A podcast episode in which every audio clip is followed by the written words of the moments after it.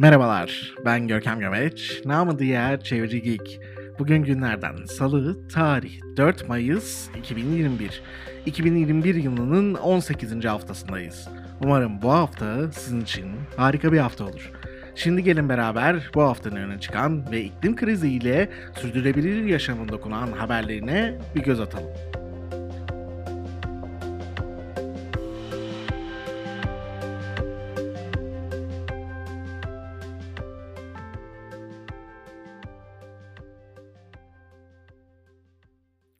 Tam kapanmanın 5. gününden herkese merhabalar. Statta 5000 kişinin toplanabildiği ama bakkaldan çakmak alamadığınız bu kapanma döneminde iş makineleri de protestolara rağmen maden şirketleri için çalışmaya devam ediyor. Tam kapanma sürecinde Rize'de, İkizdere, Muğla'da, İkizköy ve Bursa'da Kirazlıyayla'da maden şirketlerin genişleme planları köylüler ile iş makinelerini ve iş makineleri savunan jandarmayı karşı karşıya getirdi. Hala devam eden yargı süreçlerini bölgedeki insanların protestolarını duymazdan gelen bu maden projelerine gelin bir göz atalım. Rize'nin İkizdere köyünde yaşayanlar Cengiz İnşaat'ın İyidere Lojistik Limanı'nda sahil dolgusu için buraya açmak istediği taş ocağına karşı 21 Nisan'dan itibaren direnmekteler. Bölgenin kendine özgü yani endemik bir yapısı bulunmakta ve nüfusun oldukça az olduğu bir yer. Bölgede organik çay ve kestane balığı üretilmekte, su kaynakları ise içilecek kadar temiz. Ama burada yaşayanlar taş ocağının ve özellikle oradan gelecek tozun patlatılacak dinamitlerin aralara organik çay üretimine ve bölgenin doğal yapısına zarar vereceğinden endişelenmekte. Tam kapanma zamanında beri çalışan iş makineleri denen köylülere asker ve polislerin sert ve biber gazlı müdahalesi oldu. Hatta gözaltına alınmak istenen bazı kadınlar yerlerde sürüklendi. Vatandaşlar taş ocağına karşı yasal bir süreç de başlatmış durumda. Normalde bu sürecin beklenilmesi gerekirken maalesef inşaat şirketi durumu oldu bittiye getirmeye çalışıyor. İnşaat şirketine ise şimdiden taş ocağını genişletmesi için ekstra izin verilmiş durumda. Bölgeye uğrayan AKP Genel Başkan Yardımcısı Hayati Yazıcı bu bölgedeki taşların mühendisler tarafından incelendiğini ve özel olduğunu belirse de gerçekler maalesef öyle değil. Düzenlenen raporlarda taş ocağı için bölgeden hiç örnek alınmadığını görmek mümkün. Liman yapımında genellikle tercih edilen bazalt taşı ise Türkiye'nin neredeyse her ilinde çıkan dünyanın en sık görülen taş türü var olan taş ocaklarının neden kullanılmadığı ise soru işaretleri yaratmakta. Kimileri taş ocağı bahanesiyle bölgede maden arandığını belirse de genel kanı daha uzaktan getirecek taşların lojistik maliyetini düşürmek amacıyla buraya bir taş ocağı açılacağı yönünde. Bölgede protestolar, yasal süreç ve doğa katliamı hala devam etmekte. Bölgede yaşayanlar ise seslerinin dünyaya duyurulduğunu ama nedense hükümete ulaşmadığını belirtmekte.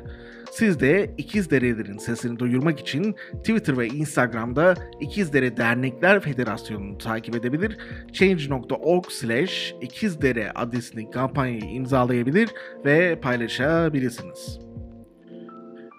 Tam kapanma dönemini fırsat bilip doğal alanlarına saldırılan bir diğer bölgede Muğla'nın İkizköy Mahallesi. Akbelen mevkiindeki 600 dönümlük yani 150 futbol sahası genişliğindeki Kızılçam Ormanı'nda Limak Enerji ve IC İçtaş ortaklığındaki YK Enerji uzun yıllardır işlettiği linyit kömürü madenini genişletmek için çalışmalara yapmakta.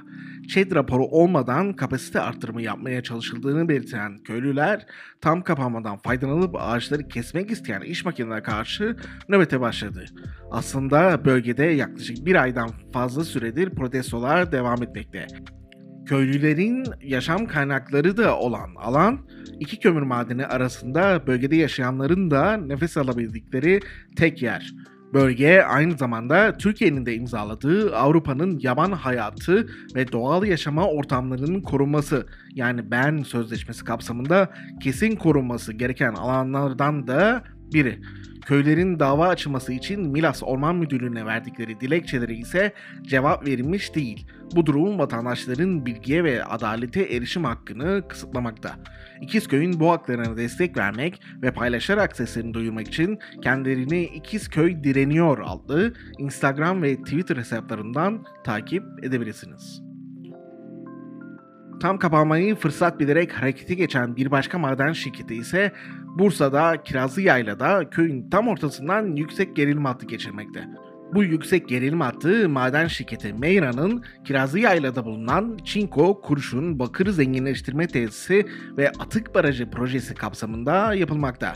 Jandarma eşliğinde köye giren iş makineleri köyün ortasına 300 metrelik bir kazı çukuru açıp çalışmalarına devam etmekte. Bölgede patlayan su boruları yüzünden köylüler iftarlarını çamurlu su ile açtıklarını belirtiyor. Bölgede kazıya direnenler olsa da kişi başına neredeyse iki jandarma düşen, kendi bahçelerine girmek isteyenlere bile tapu sorulan bölgede sürecin devam edeceği belirtiliyor. Maalesef bu haberleri duymak kadar kabullenmesi bile zor. Karış karış cennet vatanı diyerek politikaya alet edilen ve sonrasında asker eşliğinde iş makineleri teslim edilen doğal alanlarda yaşayanların hem yaşam hakkı hem de geri kaynakları yok edilmekte.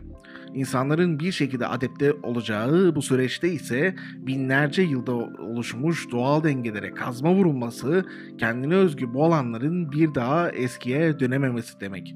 İstenildiği kadar peyzaj çalışması yapılsın, bir ekosistem bozulduğu zaman onu insan eliyle eski haline döndürmek maalesef mümkün değil. Devleti yönetenlerin şirket gelirleriyle değil, doğa sevgisi ve bilim ile çalıştığı bir gelecek dileğiyle bu haftanın öne çıkan haberlerini burada sonlandıralım. Diğer başlıklara kısa kısa bir göz atalım. Dereler ve göller haklarını kazandı, Florida'ya dava açtı. Dereler, göller ve bataklıkların ABD'nin Kaliforniya'da bulunan Orange idari bölgesinde akma, kirlilikten koruma ve sağlıklı bir ekosisteme sahip olma hakları olduğuna karar verildi. Bu kararlar gerekçe gösterilerek Florida eyaletinde üzerlerine bir inşaat şirketi tarafından yapılacak projede 46 hektarlık yani 60 futbol sahası kadar alanın yok olacağını ve gelecektir belirten doğal alanlar eyaletine dava açtı. Davanın her iki yönde de gidebileceği belirtiliyor. Benzer bir şekilde Ekvador'da yasal süreçte Vilcamba Nehri üzerine yapılacak proje iptal edilmiş, Hindistan'da ise Ganj ve Yamuna nehirlerine yasal haklar tanınmıştı. Adana'da çevreyi kirleten geri dönüşüm tesisine rekor ceza. Adana'da 133 atık geri kazanımı tesisine yapılan denetiminde geçici faaliyet belgesi veya çevre izin ve lisans belgesi olmadan çalıştığı tespit edilen 26 işletmeye faaliyetten men kararı ile toplamda 7 milyon 20 bin lira para cezası verildi. Özellikle Twitter'da paylaşılan fotoğraflar sonrası yapılan uluslararası haberlerden sonra bölgeye dikkat çekilmiş, daha sonrasında ise bakanlıktan bu duruma izin verilmeyeceği belirtilmişti. Her ne kadar daha önce böyle bir durum olduğu inkar etse de Çevre ve Şehircilik Bakanlığı 1 Ocak 2021'de atık geri kazanım tesislerinin karışık toplanmış nispeten evsel atık bulaşma riski olan karışık atık plastikleri ithal edemeyeceklerini açıklamıştı. Maalesef denetimler hala istenen seviyelerde değil. Çukurova Üniversitesi'nde görevli ve mikroplastik araştırma grubu üyesi doçent doktor Sedat Gündoğdu bölgeden fotoğraflar paylaşarak durumu izlemekte. Geçtiğimiz pazar günü ben de kendisini doğal muhabbete davet ederek bu konu hakkında bir söyleşi yaptım. Bu söyleşiyi Çevirgi YouTube kanalından izleyebilirsiniz. Evet, bu kısa haber özetleriyle haftanın iklim krizi ve sürdürülebilir yaşama dair konularda öne çıkan başlıklarını incelemiş olduk. Bu gibi haberler ile gündemi ve çözüm önerilerini öğrenmek için beni yani Çevirici Geek'i takip edebilirsiniz. Çevirici Geek ile bu hafta podcastına ek olarak Aposta'da yayınlanan e-posta bültenim ile bir konuyu derinlemesine inceleyip basit bir şekilde özetliyorum. Derin bakış başlığı altında yaptığımız bu incelemelerde bu hafta endemik alan konseptini ele alıyoruz.